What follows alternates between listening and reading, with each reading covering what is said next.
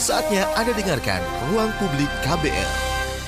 Selamat pagi, kita berjumpa kembali dalam ruang publik KBR bersama saya Don Brady dengan tema pagi hari ini, kenali masalah kesehatan jiwa sejak dini. Saudara, tanggal 10 Oktober 2019 diperingati sebagai Hari Kesehatan Jiwa Sedunia atau World Mental Health Day. Sayangnya menurut laporan World Mental World Health Organization atau WHO pada 2010, angka bunuh diri di Indonesia mencapai 1,6 persen sampai 1,8 persen per 100 ribu penduduk atau sekitar 5 ribu jiwa jiwa per tahun. Kepala Biro Komunikasi dan Layanan Masyarakat Kementerian Kesehatan Widiawati menyebut bahwa secara global angka kematian akibat bunuh diri masih tinggi. Secara global WHO menyebutkan lebih dari 800 ribu orang meninggal setiap tahunnya atau sekitar satu orang setiap 40 detik karena bunuh diri. Into the Light Indonesia adalah komunitas orang muda untuk advokasi, kajian, dan edukasi pencegahan bunuh diri dan kesehatan jiwa remaja dan populasi khusus lainnya yang berbasis bukti ilmu ilmiah dan hak asasi manusia. Untuk membahas hal ini setelah hadir di studio KBR, Kevin Sucianto, Divisi Media Into the Light, dan juga sudah tersambung lewat telepon ada Dr. Agung Frianto, SPKJ, Sekretaris Umum Pengurus Pusat Perhimpunan Dokter Spesialis Kedokteran Jiwa Indonesia atau PDSKJI. Nah, dokter, salah satu persoalan besar yang saat ini berkaitan erat dengan kesehatan jiwa adalah angka bunuh diri. Cara global itu cukup besar ya. Dari catatan WHO sendiri yang di diperbarui 1 Mei 2018. Di Indonesia, tiap satu jam setidaknya satu orang Indonesia bunuh diri. Nah, dokter dibandingkan dengan negara lain, bagaimana angka bunuh diri di Indonesia? Iya, baik. Jadi memang angka ini cukup tinggi ya, terutama di global tadi yang sudah disebutkan. Mm -hmm. Jika ditanya kira-kira di peringkat berapa atau posisi Indonesia, ya sebetulnya kita kalau di laporan terakhir itu kita berada di peringkat 159 ya hmm. di dunia. Yang kalau tertinggi itu uh, di Guyana, kemudian Lesotho, Rusia. Okay. Ya kalau di Asia Korea Selatan yang urusan ke-10. Nah, kita di peringkat 150-an di dunia ya. hmm. ya.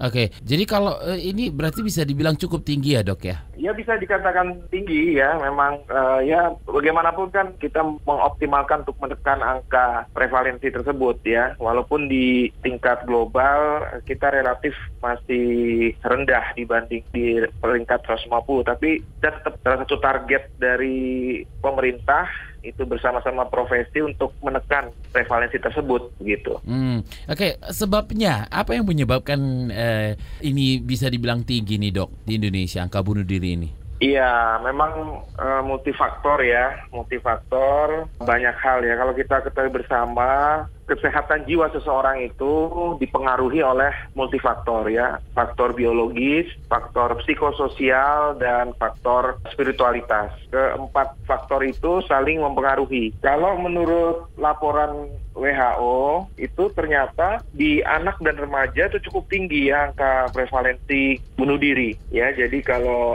di rentang usia sekitar belasan tahun itu kalau secara medis psikologis eh, kebanyakan memang masih rentan ya daya mm tahan mental. Mm. Nah itu yang satu penyebab. Kemudian juga penyalahgunaan narkoba juga cukup tinggi ya hmm. sehingga uh, menjadi penyebab juga peningkatan angka bunuh diri ya. Oke, dokter um, sesuai dengan tema kita pagi hari ini adalah kenali masalah kesehatan jiwa sejak dini. Seperti apa kesadaran masyarakat terkait kesehatan jiwa? Ya, memang kesadaran masyarakat sih relatif masih rendah ya, namun kita tetap optimis ya melalui program-program pemerintah, kemudian juga teman-teman di LSM seperti Into the Light itu untuk terus bergerak memberikan advokasi advokasi ya informasi uh, kita tingkatkan ya kesadaran masyarakat terutama juga untuk memerangi stigma ya stigma hmm. terhadap masalah gangguan jiwa ini hal yang juga terus kita upayakan untuk menekan angka stigma ya jadi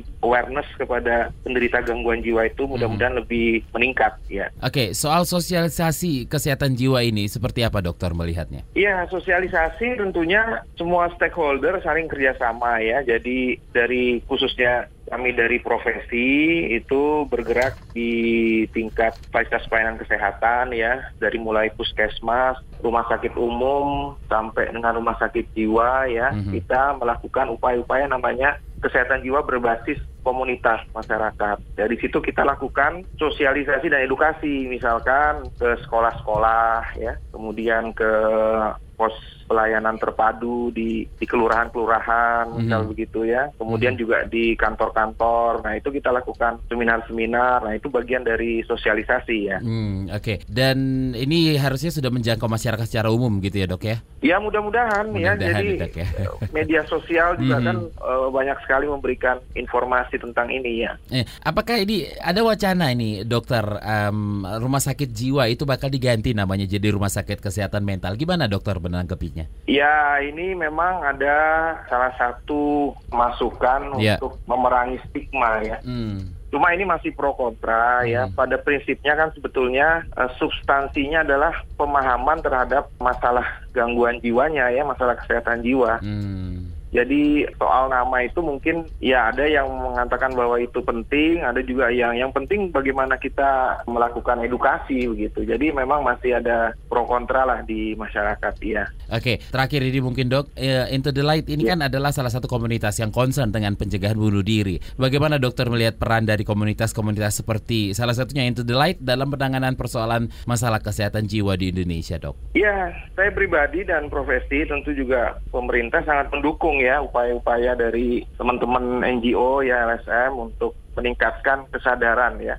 kesadaran dan kepedulian masyarakat terhadap masalah gangguan jiwa khususnya depresi dan suicide prevention ini. Ya. Jadi sangat positif kalau dari kami ya. Mhm. Baik, terima kasih dokter atas waktunya pagi ini. Ya, sama-sama ya.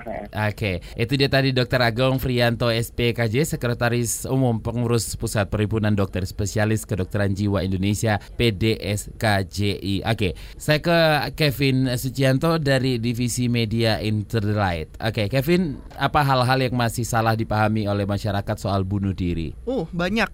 Banyak ya, oke. Heeh. Pertama yang kemarin saya paling catat adalah biasanya orang itu cenderung tidak mau terbuka untuk ketika ada orang yang bilang "Eh, saya butuh cerita nih atau saya butuh eh, saya punya pemikiran bunuh diri. Biasanya antara tidak didengarkan dengan baik atau ya udah didengerin tapi biasanya orang itu akan eh, memberikan komentar yang macam-macam tuh. Hanya dianggap bercandaan mungkin? Bisa, bisa Hmm, kayak gitu, dianggap bercandaan atau nanti malah dikasih nasihat atau segala macam masukan-masukan yang justru malah negatif gitu. E, misalnya juga kadang-kadang ada juga yang suka dikatakan, "Ah, kamu bisa sampai berpikir bunuh diri itu karena kurang beriman atau kurang beragama." Ya, itu juga oke. salah satunya. Mhm. Kemudian juga biasanya orang suka s- menyedehar menyederhanakan ya.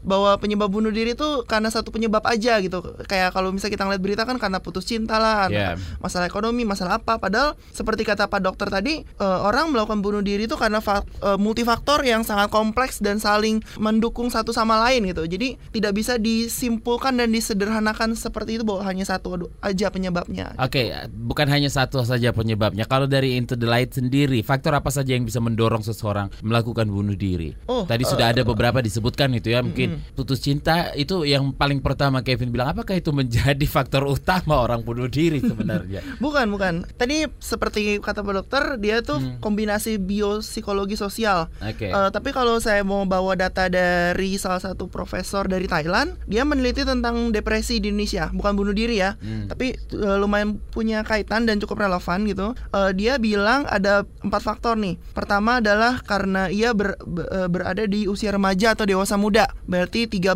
sampai 25 tahun kurang Hmm. lebih gitu. Walaupun dia bilang dewasa muda tuh sampai 29. Kemudian juga untuk populasi tua itu juga ternyata tinggi juga itu data dari riset kesehatan dasar Kementerian Kesehatan 2018. Yang tua itu dua kalinya eh, per 10% kurang lebih dari yang disampel sama mereka itu punya risiko pemikiran bunuh diri. Hmm. Kemudian juga orang dengan eh, pola atau gaya hidup yang kurang sehat. Jadi seperti jam tidur yang berantakan, jam makan, pola makan tidak sehat, kurang olahraga gitu. Itu juga punya pengaruh. Wah, saya pengaruh dong itu ya. Waduh. Waduh, waduh. Nah, kemudian orang joking dengan ya. riwayat dari keluarga dengan gangguan kejiwaan. Jadi Hmm. misalnya memang kita punya saudara yang punya depresi, ada kemungkinan itu juga punya pengaruh karena itu salah satu dari bagian dari faktor biologisnya kan. Kemudian juga orang yang mengalami ke- kejadian yang traumatis seperti bencana alam, Hmm. peristiwa teror atau mengalami sesuatu yang berkaitan dengan pengalaman traumatik. Itu juga termasuk dengan orang-orang yang sering menghadapi situasi-situasi krisis seperti polisi, kemudian tim dari SAR, Hmm. kemudian eh, pemadam kebakaran, wartawan, pemuka agama itu beberapa contoh profesi yang karena kita mereka kan sering terpapar dengan Ya. pengalaman-pengalaman traumatis lah gitu kan. Jadi itu juga punya pengaruh. punya pengaruh. Oke, itu mungkin berdasarkan uh, data atau data yang uh, dihimpun juga dari beberapa ahli. Kalau dari Into the Light sendiri yang dihadapin selama ini apa faktor-faktor yang paling banyak? Khususnya di Jakarta mungkin ya, macet mungkin. Kayaknya baca tuh bagian kecil sih. Bagian kecil, tapi Bagi- tidak menutup kemungkinan. itu ya mungkin menambah karena stres kali ya. Ya, oke. Kalau masyarakat urban biasanya paling banyak sih karena stres. Karena Hmm. mungkin eh, kita hidup dengan ke situasi yang di mana banyak faktor stresnya lah dari kerjaan, dari Ya. macetnya, dari banjirnya, dari apanya lah gitu. Kemudian juga ketika kita semakin sibuk, kita semakin dituntut untuk harus produktif dan aktif dan Nah. tidak beristirahat. Hmm. Itu juga jadi faktor. Ya. Kemudian semakin sibuk juga kita, kita juga semakin kurang mencari cara untuk menghibur diri sendiri. Kemudian juga untuk eh, ketika misal kita mencari bantuan dengan orang lain, ya kita sendiri juga nggak ada yang bisa bantu. orang lainnya juga sibuk kayak gitu. Orang ya? lain juga sibuk gitu. Aha. Jadi biasanya itu memang kombinasi sih dari faktor-faktor kayak gitu. Oke, kalau pertanyaannya seperti ini, siapa saja yang rentan melakukannya? Bunuh diri terutama, Kevin. Siapa saja? Eh, yang rentan sebenarnya bisa dibilang siapa aja ya. Siapa aja pun bisa Oh, ya. Ya itu mau saya pernah bertemu dengan orang yang punya pemikiran bunuh diri dengan status ekonomi rendah maupun tinggi pernah Ya. ketemu mau, mau cowok atau cewek pernah ketemu tua atau muda juga pernah ketemu usia produktif yang tadi bukan bagian dari faktor risiko juga ketemu pernah gitu kita nggak pernah tahu sih maksudnya setiap orang punya masalah apa mereka punya situasi yang kompleksnya seperti apa gitu kita nggak pernah tahu sih Oke, kalau Into the Light sendiri kan fokusnya kepada remaja nih, Kevin. Mm-mm. Oke, gimana pengamatan Into the Light sendiri terhadap kerentanan pada remaja? Apa yang pengaruh yang paling besar mereka hadapi? Tapi nanti dijawab kita harus break dulu. Jangan ke mana-mana, tetap di ruang publik KBR.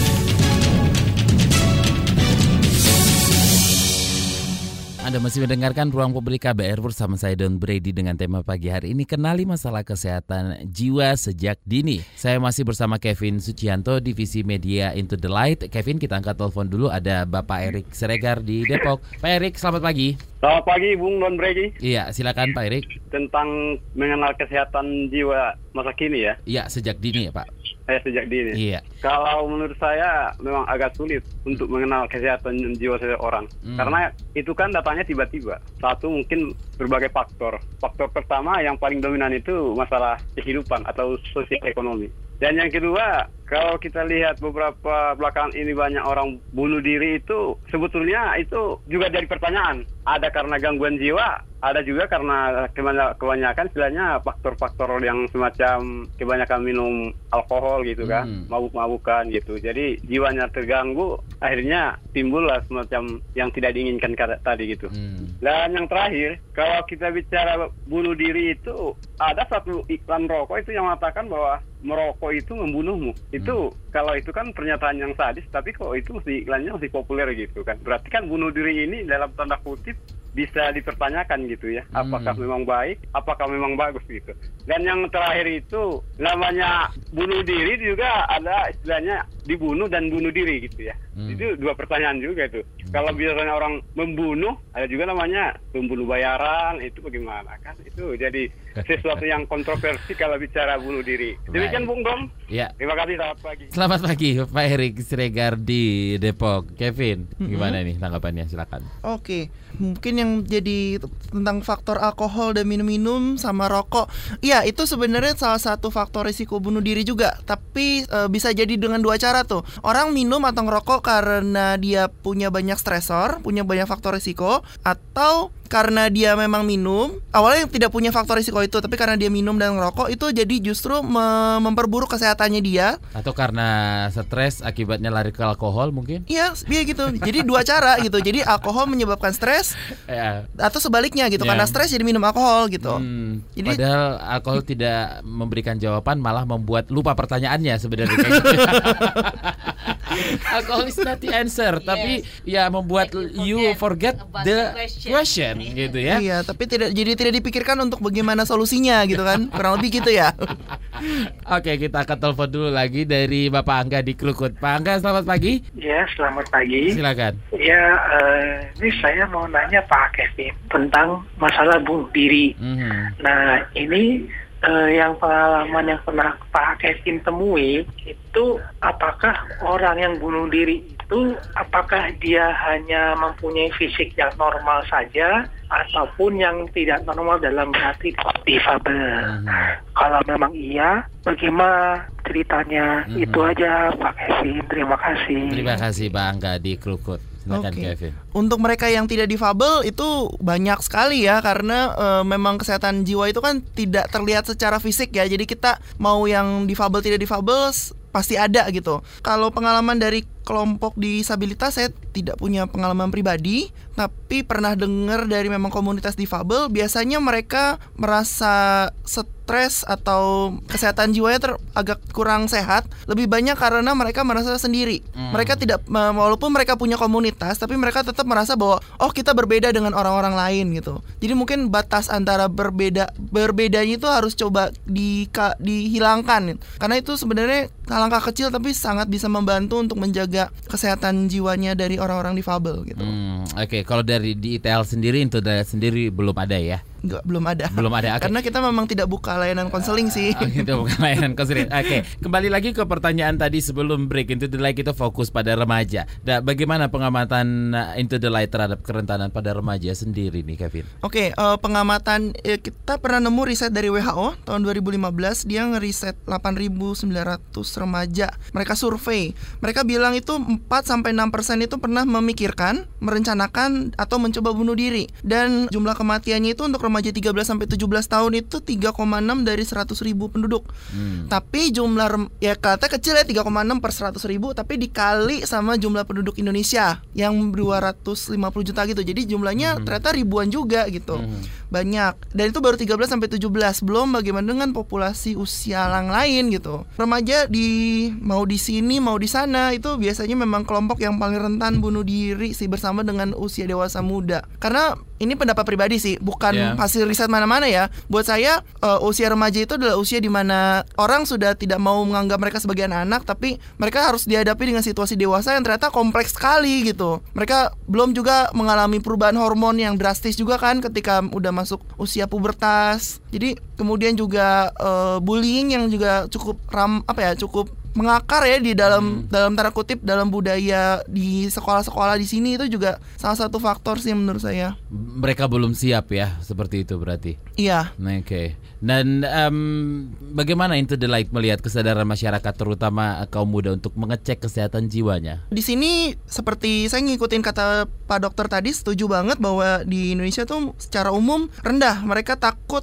dicap gila atau misalnya eh, mereka takut dengan stigma-stigma tertentu lah untuk mengakses ke profesional. Kemudian juga masalah lain juga yang boleh ditambahin tuh juga selain masalah ekonomi juga akses yang sulit karena tidak merata. Di kota besar mungkin banyak, tapi kalau bagaimana dengan kota-kota kecil yang rumah sakit terdekat jaraknya 4 jam gitu. Itu baru kejadian tiga hari yang lalu temannya teman saya Oke. Gitu. Gimana tuh? di daerah Sulawesi Selatan. Hmm. Dia rumah sakit terdekat, gue tanya berapa? Jaraknya 4 jam. Wow, gue bingung tuh, kesian aja gitu karena aksesnya yang sulit. Tapi kalau untuk remaja, biasanya awareness mereka lebih tinggi. Mungkin karena sekarang sudah mulai banyak nih film atau eh, lagu-lagu pop culture tertentu lah ya yang memang mulai membahas soal kesehatan jiwa dan itu memang eh, kayaknya ditargetkan khusus ke remaja gitu. Jadi somehow eh, remaja di Indonesia walaupun aksesnya lebih rendah karena mungkin eh, izin orang tua belum ada atau belum punya kemampuan ekonomi untuk datang ke profesional, tapi mereka biasanya lebih aware. Hmm, Oke, tapi sebenarnya seberapa penting ini ngecekan pengecekan eh, kesehatan jiwa ini ya Kevin ya? Kapan sebenarnya harus dilakukan? Oke, ketika seseorang merasa bahwa ia memikirkan bunuh diri atau dia merasa mengalami kondisi kejiwaan yang buruk secara kepa- berkepanjangan. Jadi maksudnya yang kondisi mental yang buruk itu seperti Iya. menangis tapi nggak bisa berhenti, kemudian merasa murung, kehilangan semangat hidup, atau merasa uh, pokoknya pikirannya tuh isinya negatif terus gitu saat Se- itu bisa dibilang secara terus menerus ya di, di- Secara- dirasakan tidak berhenti atau memang ya kadang mungkin kan kita bisa mudian gitu ya Mhm. kadang tempo-tempo ya senang tempo-tempo sedih gitu itu secara berurutan berarti ya kalau yang Kevin katakan tadi em, memang setiap orang bisa naik turun sih tapi yang saya maksud berkepanjangan itu ketika misalnya dia bisa berlangsung setiap hari selama uh, lebih dari satu minggu lebih misalnya dari satu minggu ya Mhm. Eh, tapi itu jangan jadi patokan sih Iya, iya memang. Ya, Tapi yang saya maksud berkepanjangan ya ya ya intinya kurang lebih seperti itu bahwa ketika dia sudah merasa sedih terus, eh, dia sudah mencari cara tertentu untuk menghilangkan kesedihan, tapi dia tetap merasa nggak bisa hilang tuh dengan pikiran-pikiran negatifnya. Di situlah yang saya maksud di situ mulai berkepanjangan. itu itu ya, waktu yang tepat untuk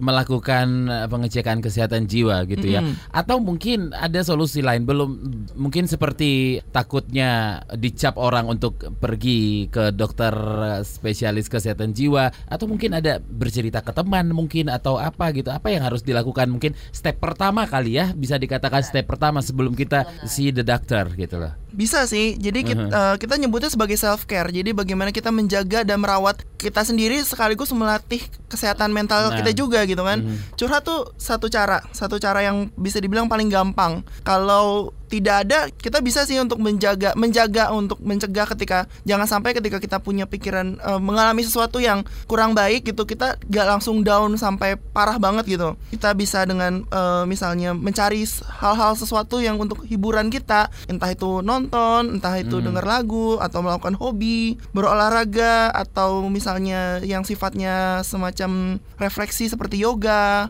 belajar mindfulness, kemudian eh, menjaga tidur yang cukup itu juga penting. Hal-hal itu ya tidur yang cukup, tidur yang cukup. Baik, jangan ke mana-mana. Ruang publik akan kembali.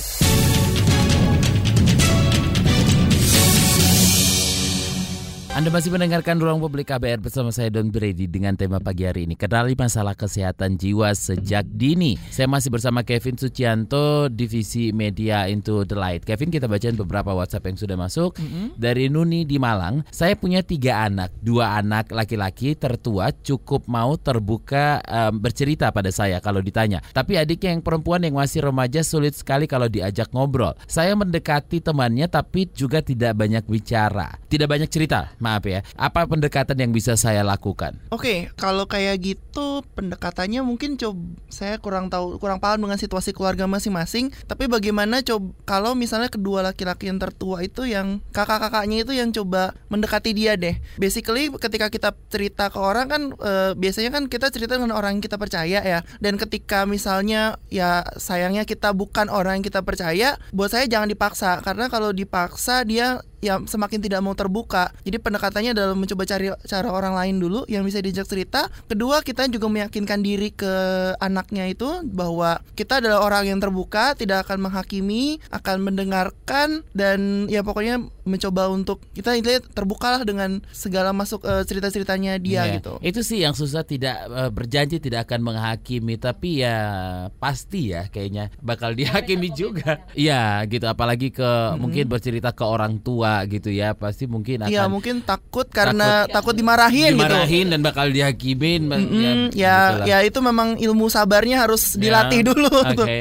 Dari Wahyu di Depok mulai mengembalikan kebiasaan ngobrol dalam keluarga saya kira itu kuncinya. Karena kesibukan orang tua dan aktivitas anak yang banyak sekali akan membuat anggota keluarga semakin jauh. Hal ini yang mungkin sudah sangat jarang juga kita temui di masyarakat urban ya Kevin ya. Iya, setuju. Mhm. Setuju. Orang mau bunuh diri karena biasa salah satu faktornya dia merasa sep- kesepian, dia Ya. merasa sendiri, nggak ada yang bisa nolongin. Ya udah, toh kalau saya mati eh, nggak ada yang peduli sama saya karena kan saya sendiri gitu. Hmm. Dari oh Dewi Padang sorry Dewi di Padang saya pernah menjadi tempat curhat teman saya yang baru ketahui mengalami depresi dan bahkan punya pikiran bunuh diri dia sudah mencari pertolongan sih tapi sayanya malah terus kebayang cerita dia dan merasa sedih apa yang harus saya lakukan biar tidak terlalu terlarut dalam kisahnya Oke, itu salah satu efek samping. Saya lupa namanya, tapi ketika memang kita mendengar cerita yang sedih secara berlarut-larut itu juga memang membuat kita juga ikutan sedih ya. Itu hal yang Nah. normal sih. Betul. Ya, saya sarankan eh, mungkin hal pertama adalah self care yang jelas. Kita mencoba untuk mencari hiburan untuk diri kita sendiri, mencoba untuk merilekskan diri dengan caranya dengan caranya siapa tadi? Dewi di Iya dengan. Mbak Dewi dengan caranya sendiri apa Mbak Dewi suka misalnya suka baca novel gitu ya udah baca novel aja kalau misalnya itu sudah eh, sudah dilakukan tapi ternyata masih masih Kebawa, masih ah. ke bawah terus aku menyarankan ke psikolog atau psikiater juga Hmm. gitu Dia Siapa- mendengarkan cerita sedih temennya, terus baca novel ceritanya sedih lagi kan? Eh jangan Ilham? kan itu cuma contoh Oh, gitu iya, iya, iya. iya kan Nggak kebetulan dapat novel yang koleksinya ceritanya sedih, makin jadi nggak sih? Nggak juga ya, jangan ya.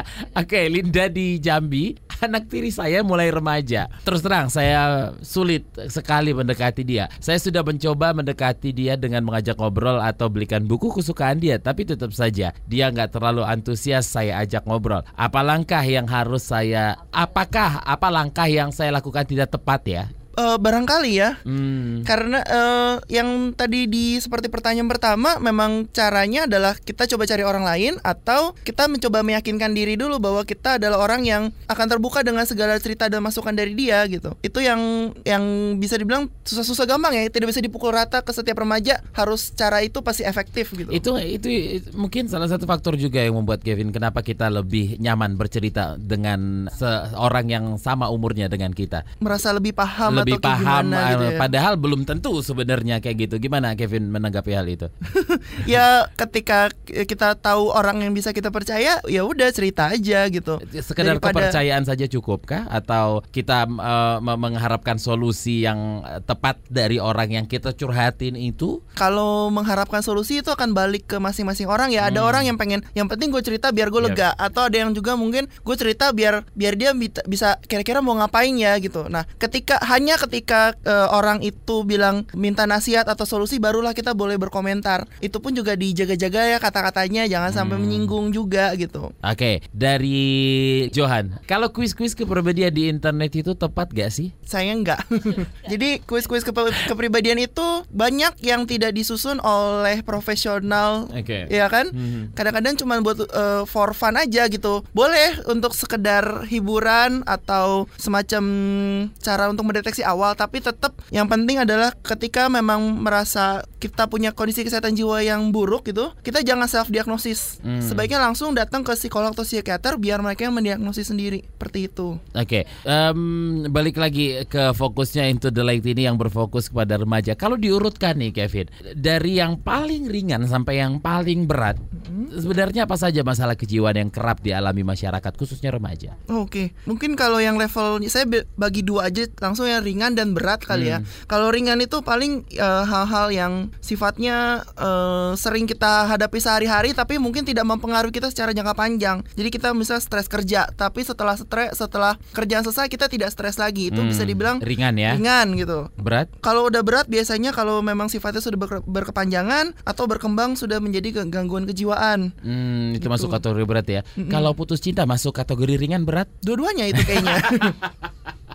Pak Untara di Rawa Bangun kita angkat dulu. Selamat pagi Pak Untara. Ya, selamat pagi Pak Don. Iya silakan. Selamat pagi semua. Ya. Ya, di luar sana itu ada line gratis ya, eh, istilahnya seperti yang sekarang ini yang saya gunakan. Pulsa gratis di mana bisa menghubungi para psikolog gitu. Jadi dia biasanya ada hubungannya dengan kepolisian itu. Jadi setiap masyarakat yang ingin curhat gitu atau mengalami kendala sesuatu baik muda maupun tua itu bisa menggunakan kanal itu gitu Hmm. untuk untuk telepon ya gratis itu. Kita kirimnya gratis kalau mereka nggak bisa. Mereka Oh, nggak oke. bisa menghubungi kita. Jadi dia itu itu sistemnya yang begitu diaturnya. Jadi dia nggak bisa eh, semaunya pakai sendiri karena gratis nggak. Justru kita lah yang publik lah yang yang menggunakan itu gratis. Oke, gitu. Jadi itu membantu sangat banyak orang yang terbantu. Ada banyak yang mau bunuh diri, anak sekolah nggak mau sekolah, oh macam-macam ceritanya. Hmm. Dan itu ditangani ada banyak gitu. Lainnya banyak lainnya. Lainnya banyak. Kalau Pak Untara banyak. sendiri pengalaman melakukan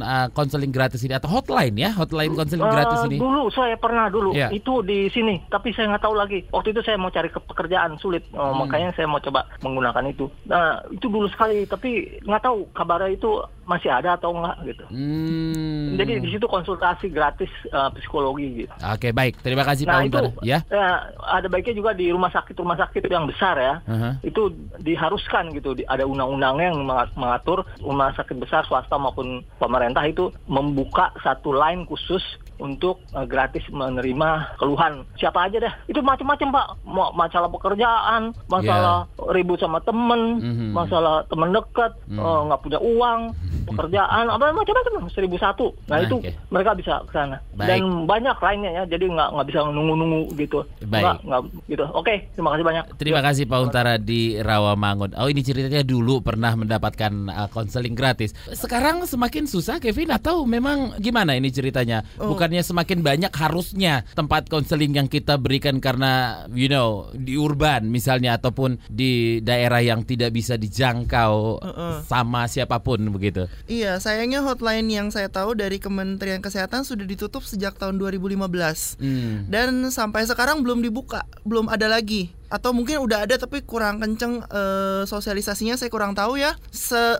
yang sejauh saya update sampai hari ini memang sudah tutup gitu. Adanya paling konseling gratis tapi itu sifatnya konseling sebaya. Jadi yang bukan oleh profesional. Ya, Dan itu di, di- digerakkan oleh komunitas kesehatan jiwa juga yang lain gitu. komunitas malah yang Level menggerakkan komunitas. sekarang ya. Mm-mm. Em, teman-teman itu like sendiri tidak ada mendorong eh, apa namanya hotline gratis ini dihidupkan kembali dari Kementerian Kesehatan sendiri. Wah, itu kita udah udah udah pernah ngomongin tuh. Hmm. Tapi mungkin prioritas dari Kementerian Kesehatan saat ini juga mungkin punya fokus yang lain. Buat saya ya itu opini sih.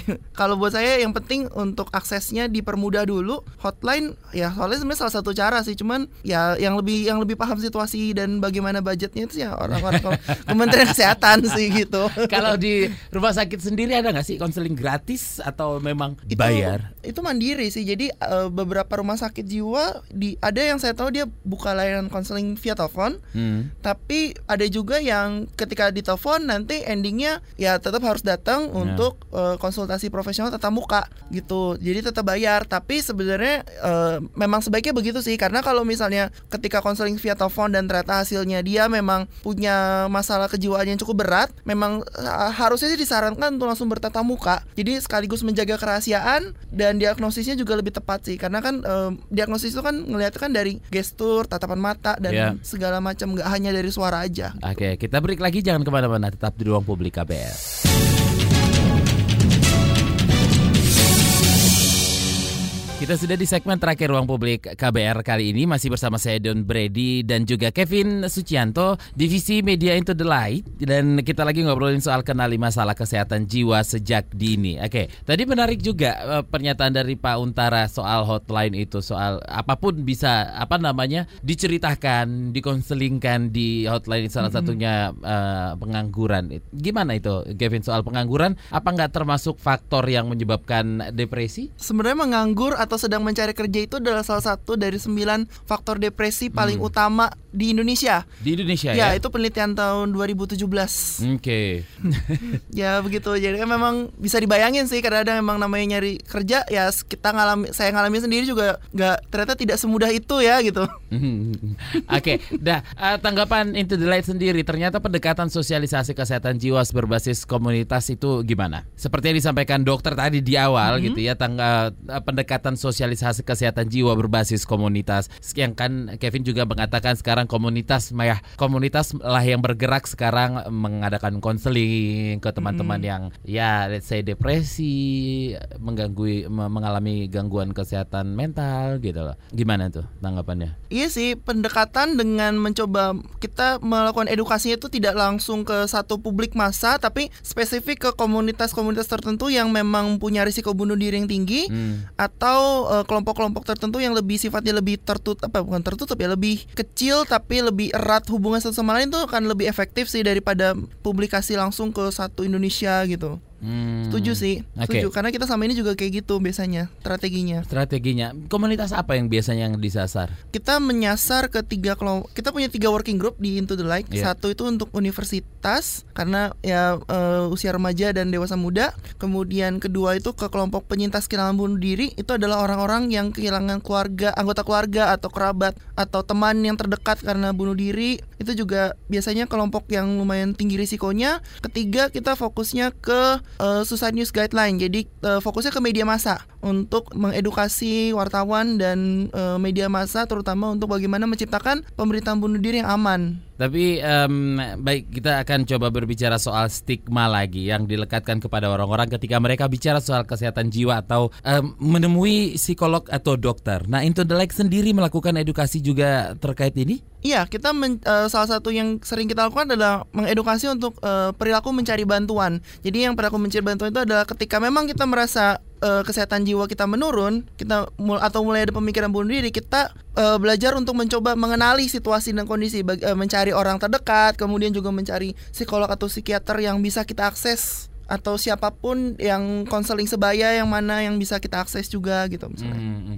Se uh, jadi penasaran itu dilihat sendiri begitu datang ke satu komunitas let's say itu ke universitas and then apa yang akan dilakukan teman-teman di sana? Kita akan lebih banyak ngajak diskusi sih. Diskusi. Uh, dua dua Itu berbeda dengan konseling ya? Iya, karena Bukan kita konseling berarti. Iya, karena kita sama ini memang uh, sudah menutup layanan konseling kita juga gitu. Sekarang kita fokusnya ke untuk diskusi dengan uh, mahasiswa itu sendiri atau kita yang uh, sengaja juga ngadain workshop workshop. Workshopnya bisa macam-macam gitu. Dalam waktu dekat aja kita untuk uh, workshop itu untuk tentang mencintai diri sendiri. Kemudian kemarin kita sudah sempat bikin talk show tentang perilaku mencari bantuan. Mm-hmm. kemudian juga untuk menjaga hubungan uh, relasi uh, percintaan yang sehat. Kita bikin workshop seperti itu dengan harapan bisa lebih ngenain ke target spesifik khususnya gitu daripada kita mencoba yang terlalu general gitu. Dan um, berita-berita soal bunuh diri bahkan videonya itu juga sering atau banyak kita bisa temukan di internet atau di media sosial. Boleh nggak sih sebenarnya kita baca atau nonton?